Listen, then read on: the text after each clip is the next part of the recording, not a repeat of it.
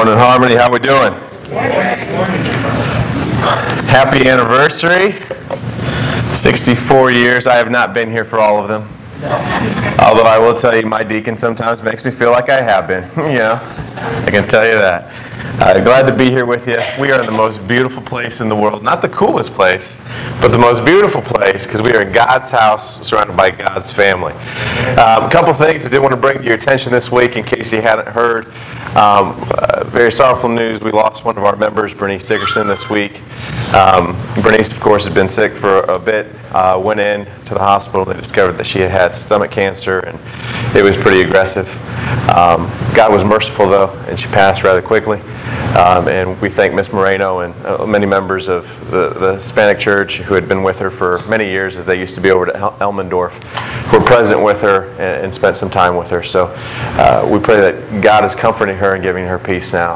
Uh, we will keep you guys up to date on Facebook and through email on any information we have about when the funeral services will be. Uh, we are working with her family to try to get those details squared away. So uh, keep her family in prayer. And, uh, you know, beautiful thing about God's family is how it brings all of us together. Uh, she was one of those special, unique people. We were, we were cracking up this week just talking about the different stories because if you didn't get a chance to sit with Bernice, she was one of those ones where like 70% of the time she'd say something, you're like, how did that come up? Where did. And like, I always loved, like, me and James, we'd be sitting there as a teacher, like, I don't even know how to get that comic back, back on track. I don't know how to redirect that back to what we were discussing. But then every other comment would just be this heartfelt, loving, gospel filled uh, thing. And she was just a woman of, of unbelievable uh, gratitude, grace. She loved this church. Her family told us, you know, one of the things that she would always say is nothing on Sundays because on Sundays I got to be with my church family.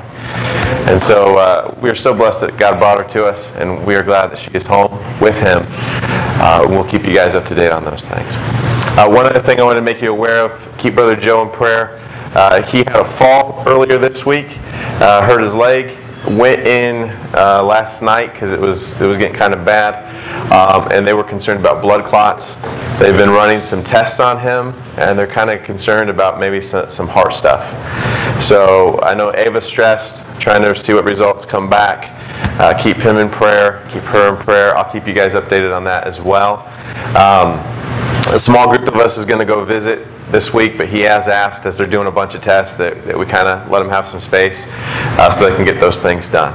Uh, either as soon as I know they're coming out of church or hospital or that we can go visit, I'll make sure we get the word out to everybody. All right? So keep those two things in prayer, and we'll keep you guys communicating. All right, let's go ahead and jump in. We are in our series, The Gift of Suffering. We have three lessons left. And so if you haven't been with us, we've been going through the book of First Peter. And uh, what's interesting to us as we talk about the subject of suffering is that for us as Christians, we want to make sure that we have a completely and utterly different perspective when it comes to suffering.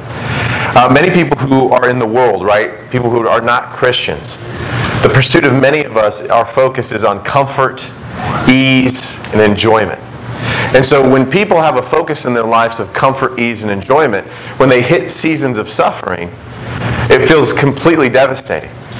Because not only do they feel that temporary pain that's inflicted either by relationships or physical ailments or, or financial ailments, whatever it may be, not only do they have to face that, but then from a bigger picture perspective, they feel like I'm not progressing towards my goals in life.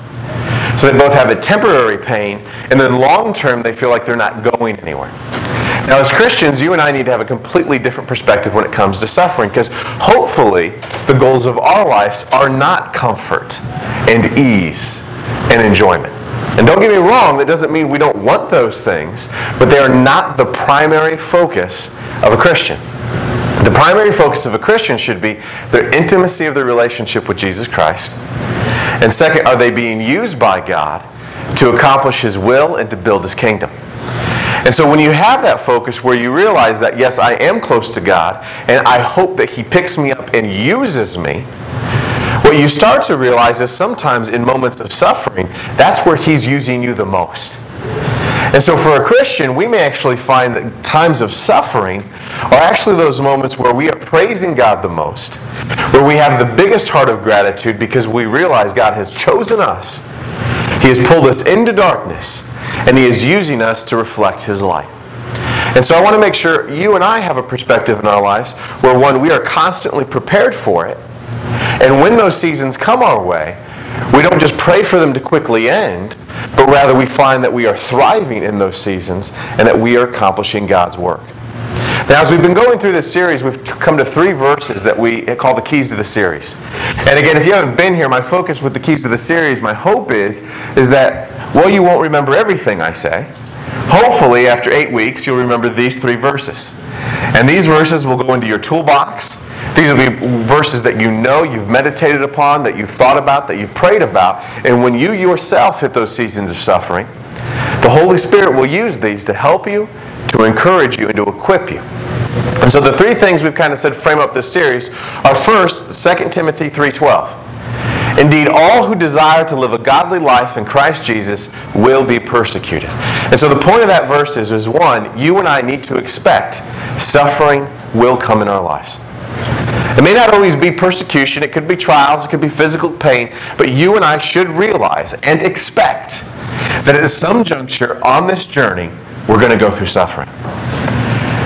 I always kind of laugh when I hear these prosperity gospel preachers on TV talking about health, wealth, and prosperity and how God wants to give you everything and you're going to be rich and you're going to be successful. Because if you just look at who the best Christians ever were, didn't end that way. I mean, like if we look at the superstar number one Christian, right? Who would that be? Guys, come on, Christians. Jesus? Yeah, that guy, Jesus, right? The best Christian ever was Jesus. And did his life end with him in a mansion, old age, lots of wealth and prosperity all around him? No, it did not. Now, did he have an abundance? Yes, he did, but it was not the kind of abundance we measure by earthly terms. It was the abundance that comes from the Spirit, it was the abundance that filled his heart. And so you and I need to realize we are on a path following Christ. And if his life ended on that cross, we should not be shocked if at any juncture our journey takes us down a similar path. So we expect suffering. Second thing, we know that we are equipped for suffering. Ephesians 6 10 through 11 says this Finally, be strong in the Lord and in his mighty power. Put on the full armor of God so that you can take your stand against the devil's schemes. So, while not only do we expect this, you and I, because we have Christ, and because he has put the Holy Spirit within us, we are now uniquely equipped to face it. So, well, before we would have gone through suffering, and all that would have gotten us through was our own strength, our own wisdom, our own abilities. What we now realize is I don't need to lean on me. I need to lean on God. And God has set aside everything I need to be victorious in those moments. So I expect it and I'm equipped for it. Third thing. Third thing is in Romans 8:28. And we know that for those who love God, all things work together for good for those who are called according to his purpose. And so, what do we know? We know not only is it going to happen, not only are we equipped for it, but frankly, God can accomplish great and amazing things in the midst of it. And so, this is why I've encouraged you throughout this series when you're in a time of suffering, do not pray, God, end this storm. Pray, God, teach me what I need to learn in this storm. God, shape me through the things that are happening in this storm. When you and I just pray for it to be over, we're missing the entire point. God doesn't just, call, with chaos, throw things your way. God has intention and purpose in the things in your life. And so when you hit a season of life where you're just like, I just wish this was over, you're missing that your loving Father, who has great plans for you, has brought those things to your feet with a purpose in mind and that He has good planned in them. When you sit there and just wish it was over, you're missing a gift that your Father has there for you. And so we need to make sure that throughout these times we remember those three things. I should expect suffering, I'm equipped for suffering, and I can find purpose in suffering through Jesus Christ, my Lord and Savior. Now, if you have your Bibles, go ahead and flip with me. We're going to be in 1 Peter chapter 4. 1 Peter chapter 4. And we're going to be reading in verses 1 through 11.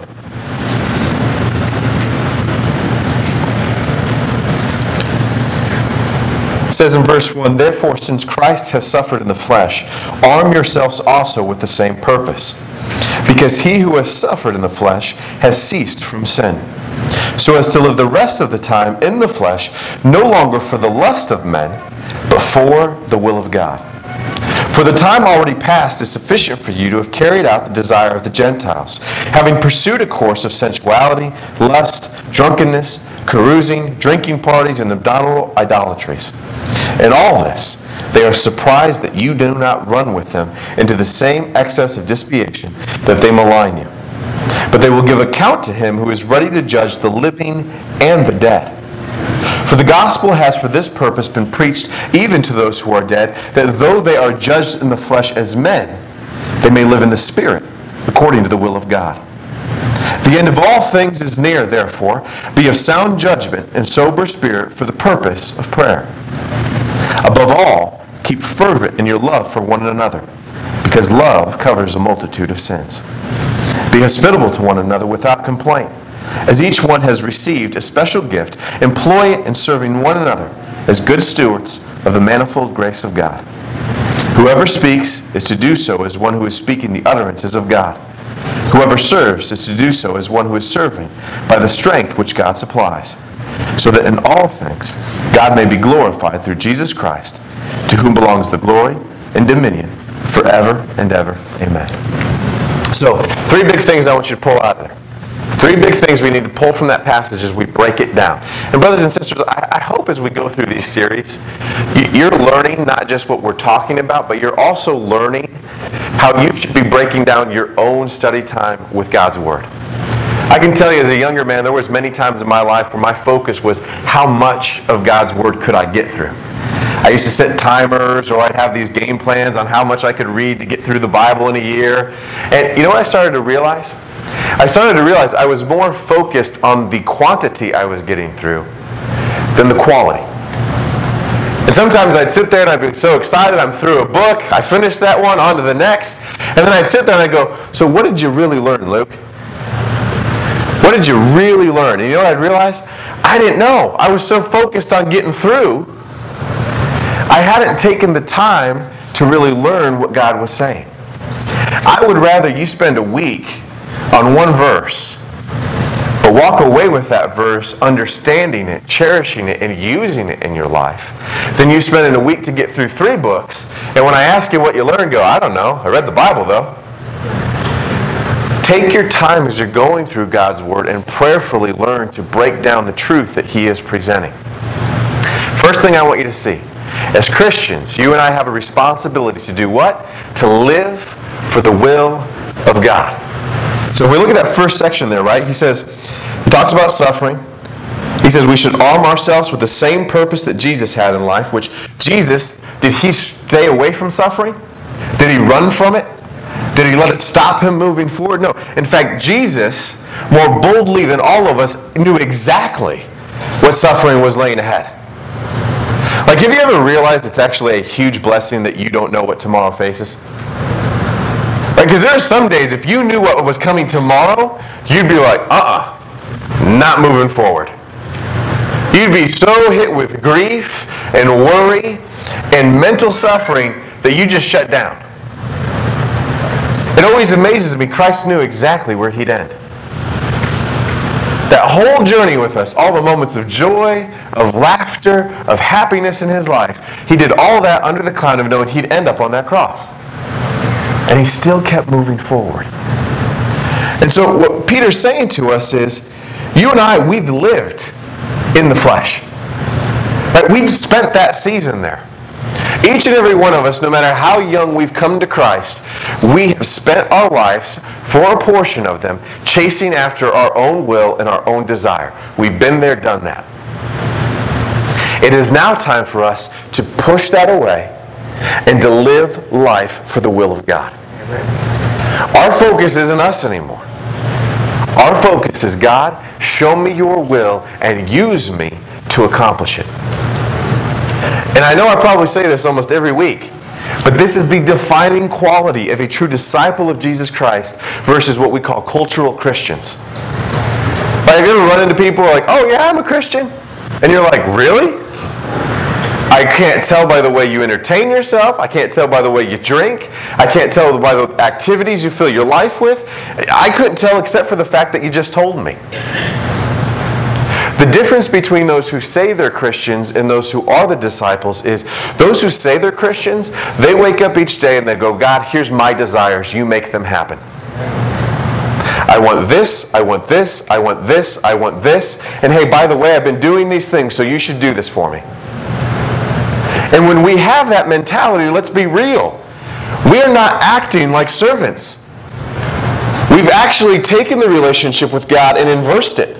We're acting like we're the masters, and He's here to serve our beck and call. That's not how it works. A true disciple of God wakes up and goes, God, forget my will. Please show me yours and use me each day to live in it. That's what I want to do. I want to be in your will. I want your will to happen in my life. It's why when Jesus taught his people to pray, this is how he started. He said, Our Father in heaven, hallowed be your name. Your kingdom come. Your will be done on earth as it is in heaven. He started his prayer with a focus on remember, who is God? He is the Almighty Father, the one whose name is above all other names. He is the King. In our prayer, God, it is shaped mainly not by what I need, but that my prayer is, I know your will. That's what I want. And I'll be honest, this is hard. I mean, if you just sit down some weeks and evaluate your prayers, do you ever see how much time you spend talking and asking for things? Yeah, I kind of equate it sometimes. Uh, there's, there's been moments in my life where I, I pick up the phone, call God, and I'm like, God, I need these 10 things, and then I hang up. And I imagine He's got to be up there in heaven, like, how do you think I'm going to help you when you don't even listen? You call me, you drop all these requests, and then you fall asleep. Hey, you want answers? You want direction? You want advice and guidance? You want to know my will? Get into my word. Be quiet for a few minutes and let me talk.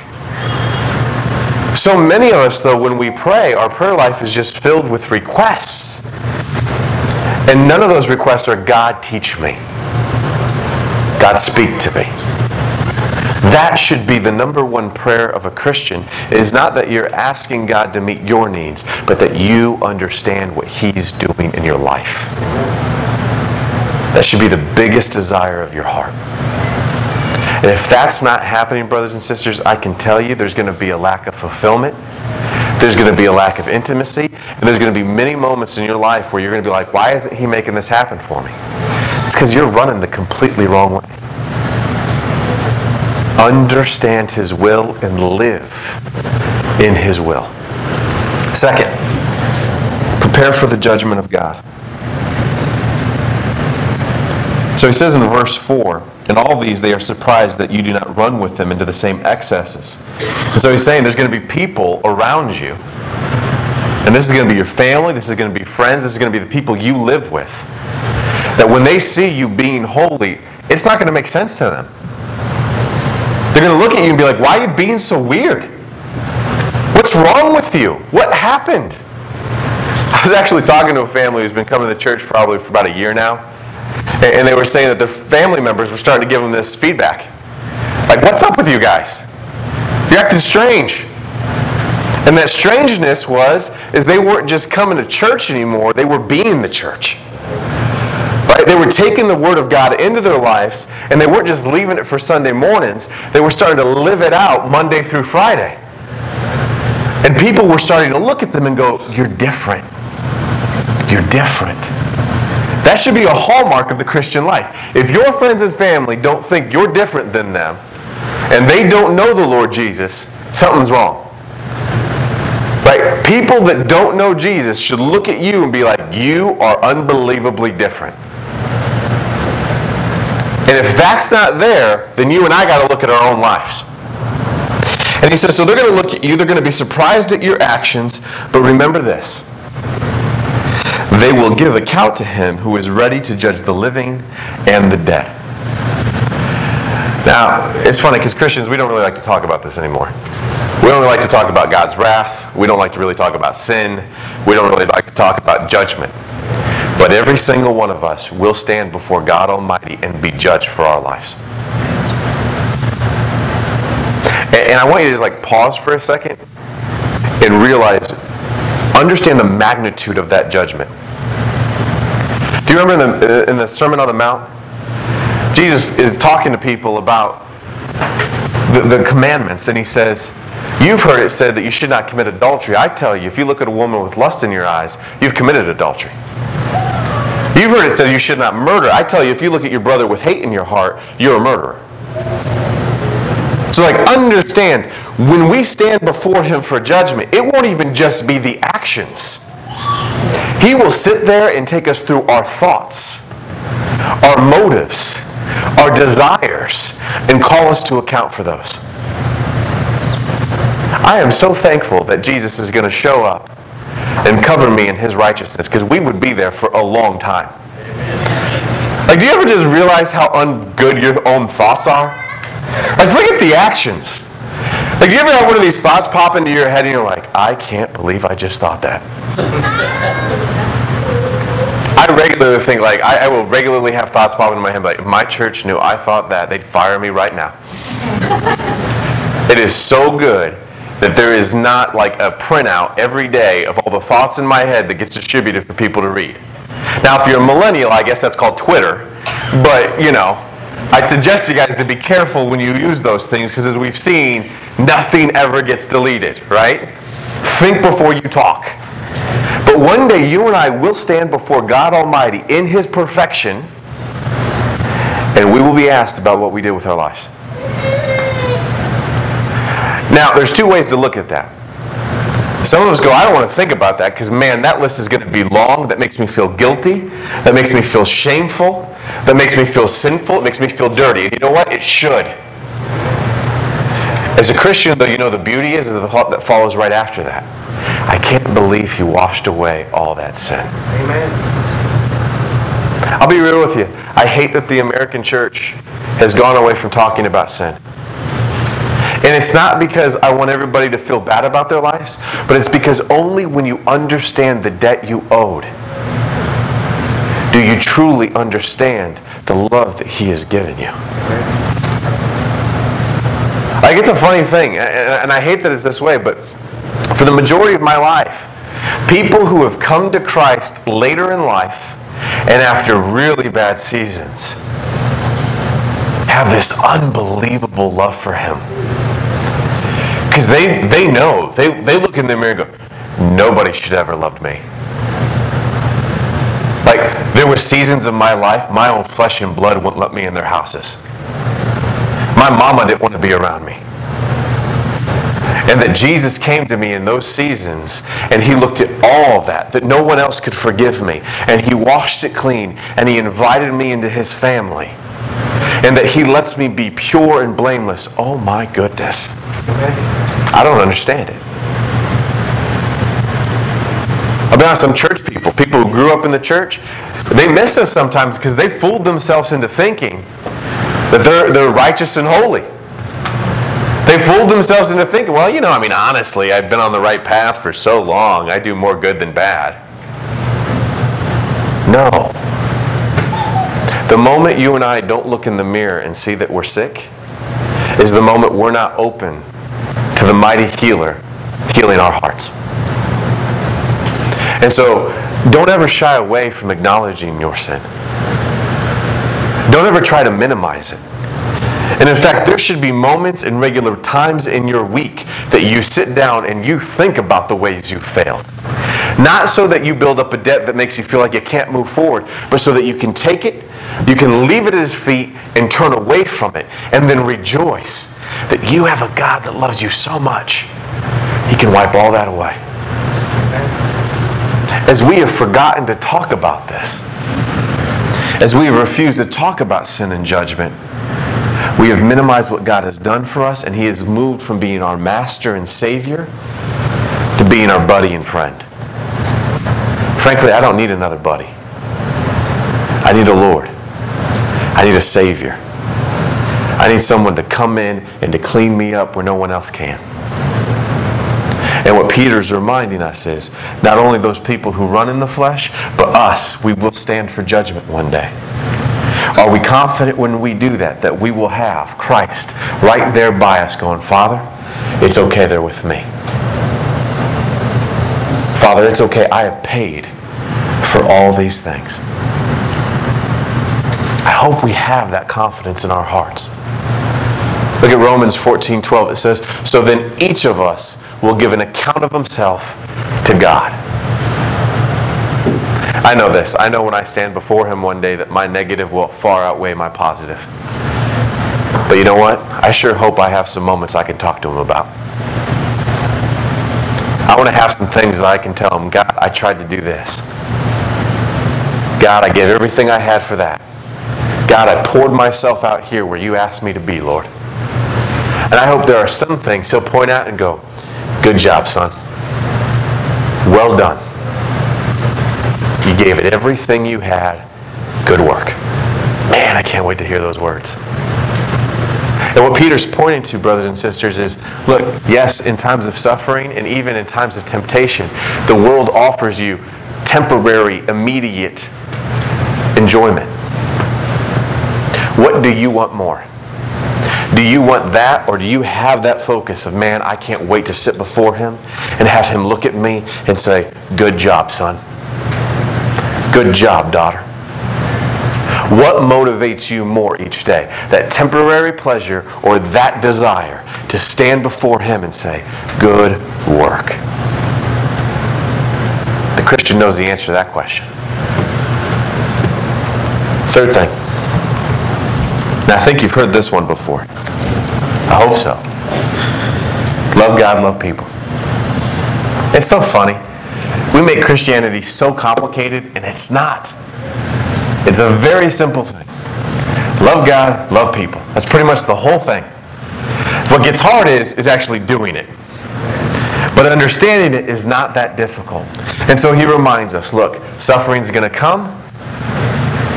In those moments, you live for God and you live for his will.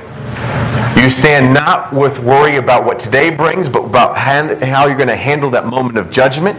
And what gets you through is, is you keep focused on the two most basic things of all. You love God and you love people. And that's why he says in verse 8, above all, keep fervent in your love for one another, because love covers a multitude of sins. If you have relationships with anybody, you better know that verse. That verse should be something you use all the time. Because you know what we do to each other? We hurt each other. Even sometimes unintentionally. Have you ever been amazed at your own ability to hurt somebody? Like, I've done this before where I actually thought I was acting and behaving in a way that would bless someone. And I'm so bad at it, I still ended up hurting them. You ever done that? And you're sitting there and you just want to be like, I wish you could understand that my whole intention and desire in this was not to hurt you, it was to, it was to bless you. I was trying to do good. I'm just such a mess up that even sometimes when I try to do good, I fail. Knowing a verse like this gets you through all those moments.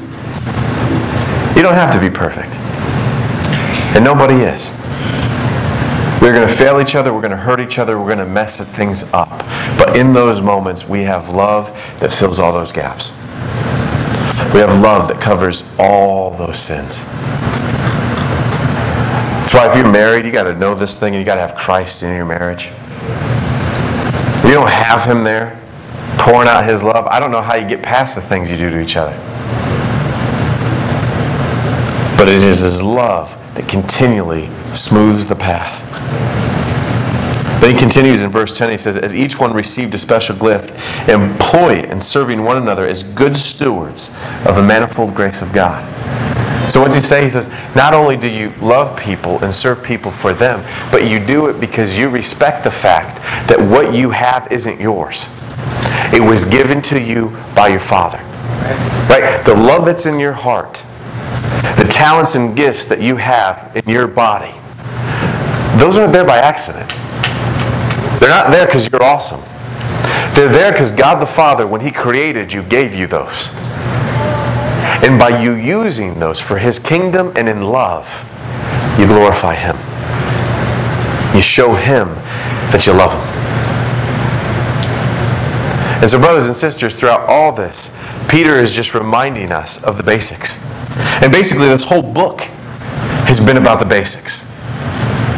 But the reason he keeps coming back to him is he knows that it is you and I, in the times of suffering, that are tempted so much to turn away from these things. Right? When we hit seasons of pain and hurt, we become more and more selfish. Right? We turn in more and more inward. Like, have you ever hit those moments of, of sadness and maybe even depression where you don't want to go anywhere? You don't want to do anything? You don't want to talk to anyone? Right? You just want to lock yourself in your house and do nothing. Do you know what that is? That's Satan sucking you back in because he knows the more selfish you are, the bigger your pains will feel, and the less likely you are to be healed. In times of suffering, what gets us through is going out and doing what God has always asked to not live for ourselves, but to live for others. I want to leave you with one last story. If you have your Bibles, flip with me to Luke chapter 10.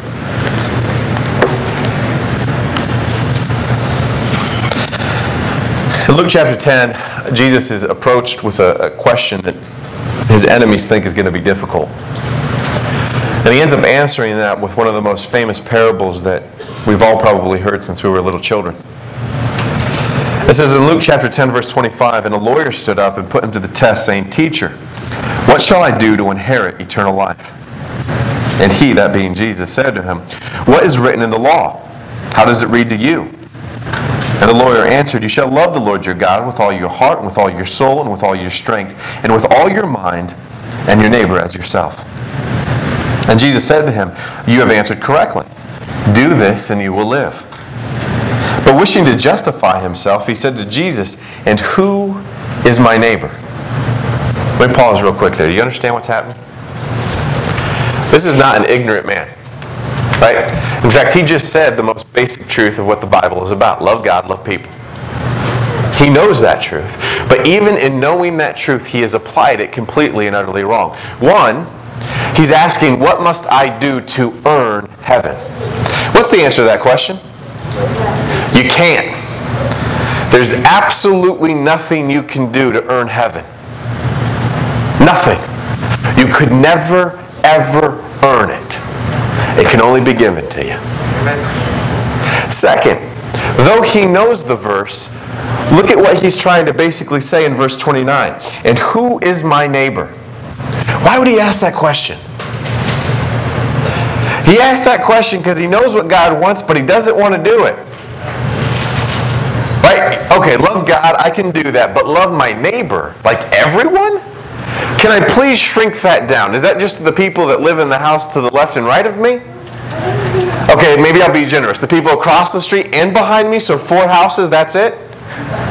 Or maybe just the people in my house. Or maybe just the people at my church, right? Shrink this down for me, God, because it kind of feels like maybe it's everybody. Let's be real, that's not possible. And so look at what Jesus answers. Verse 30. A man was going down from Jerusalem to Jericho and fell among robbers. And they stripped him and beat him and went away, leaving him half dead. And by chance, a priest was going down on the road, and when he saw him, he passed by on the other side. Likewise, a Levite also, when he came to the place and saw him, passed by on the other side. But a Samaritan who was on a journey came upon him. And when he saw him, he felt compassion. And he came to him and bandaged up his wounds, pouring oil and wine on them. And he put him on his own beast and brought him to an inn and took care of him. On the next day, he took out two denarii and gave them to the innkeeper and said, Take care of him, and whatever more you spend, when I return, I will repay you. Which of these three do you think proved to be a neighbor to the man who fell to the robber's hands? And the lawyer said, The one who showed mercy towards him. Then Jesus said, Go and do the same. And so the structure of the story is beautiful, right? Because the first two people that come across this fellow Israelite are holy people.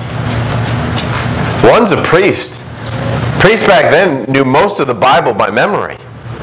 Clearly, this man knew that you were supposed to love God and to love people. And here he comes across one of his brothers, another Israelite. And as he sees him, what does he do? Does he come and help him? No, he literally walks to the other side of the road so he doesn't even have to pass him. Let's be real, you ever done that before? You ever done that downtown when you're walking by a homeless person? See him up ahead a block? Ah, I don't want to pass by, I'm going to go to this side of the street. Right, or you know the one I do sometimes is they're walking and panhandling, and I, I act like I'm looking around the car or not make eye contact because I don't want it to be clear to them that I see them and I'm not going to care for them. Right, that's too blatant. This priest sees this man in hurt and goes to the complete other side of the road. Who follows behind a Levite, which back then was almost like a deacon. Right? Someone who worked in the, work, the day-to-day life of the church. He understood God's word, saw God's word at practice. And here he is outside of that holy realm. Surely he's going to stop. Nope, same thing. Let me go to the other side of the road. The third person who comes is a Samaritan. Now, this man, this man should have stopped. In fact, this whole story almost sums up the entire sermon. Everything culturally that this man had been taught was to hate that man that was dying. Samaritans were treated by Israel as half breeds, almost not human. In fact, the Israelites hated the Samaritans so much that when they were traveling, they would actually go two days longer on their journey so that they could go around Samaria and not go through it. They felt that their city was so polluted and so dirty, they didn't even want to be in it. And so, this Israelite, who has probably spent most of his life, in at least the context of his nation, has hated this Samaritan, is laying there hurt. If anybody should have crossed to the other side, if anybody had ever been taught by their culture to cross to the other side, it was that Samaritan. But in that moment, he didn't live according to the flesh. He didn't live according to what the world had taught him. Instead, in that moment, he knew that he had a duty to love people. And he stops to help that man. And let's be real. We know in stopping to help that man, it's not for anything he's ever done for him. It can only be because of his own moral compass or because he knows that God Almighty has asked him to. That that man that's lying in his path isn't there by accident. He has been put there by God. And that it is the will of God that he help that man.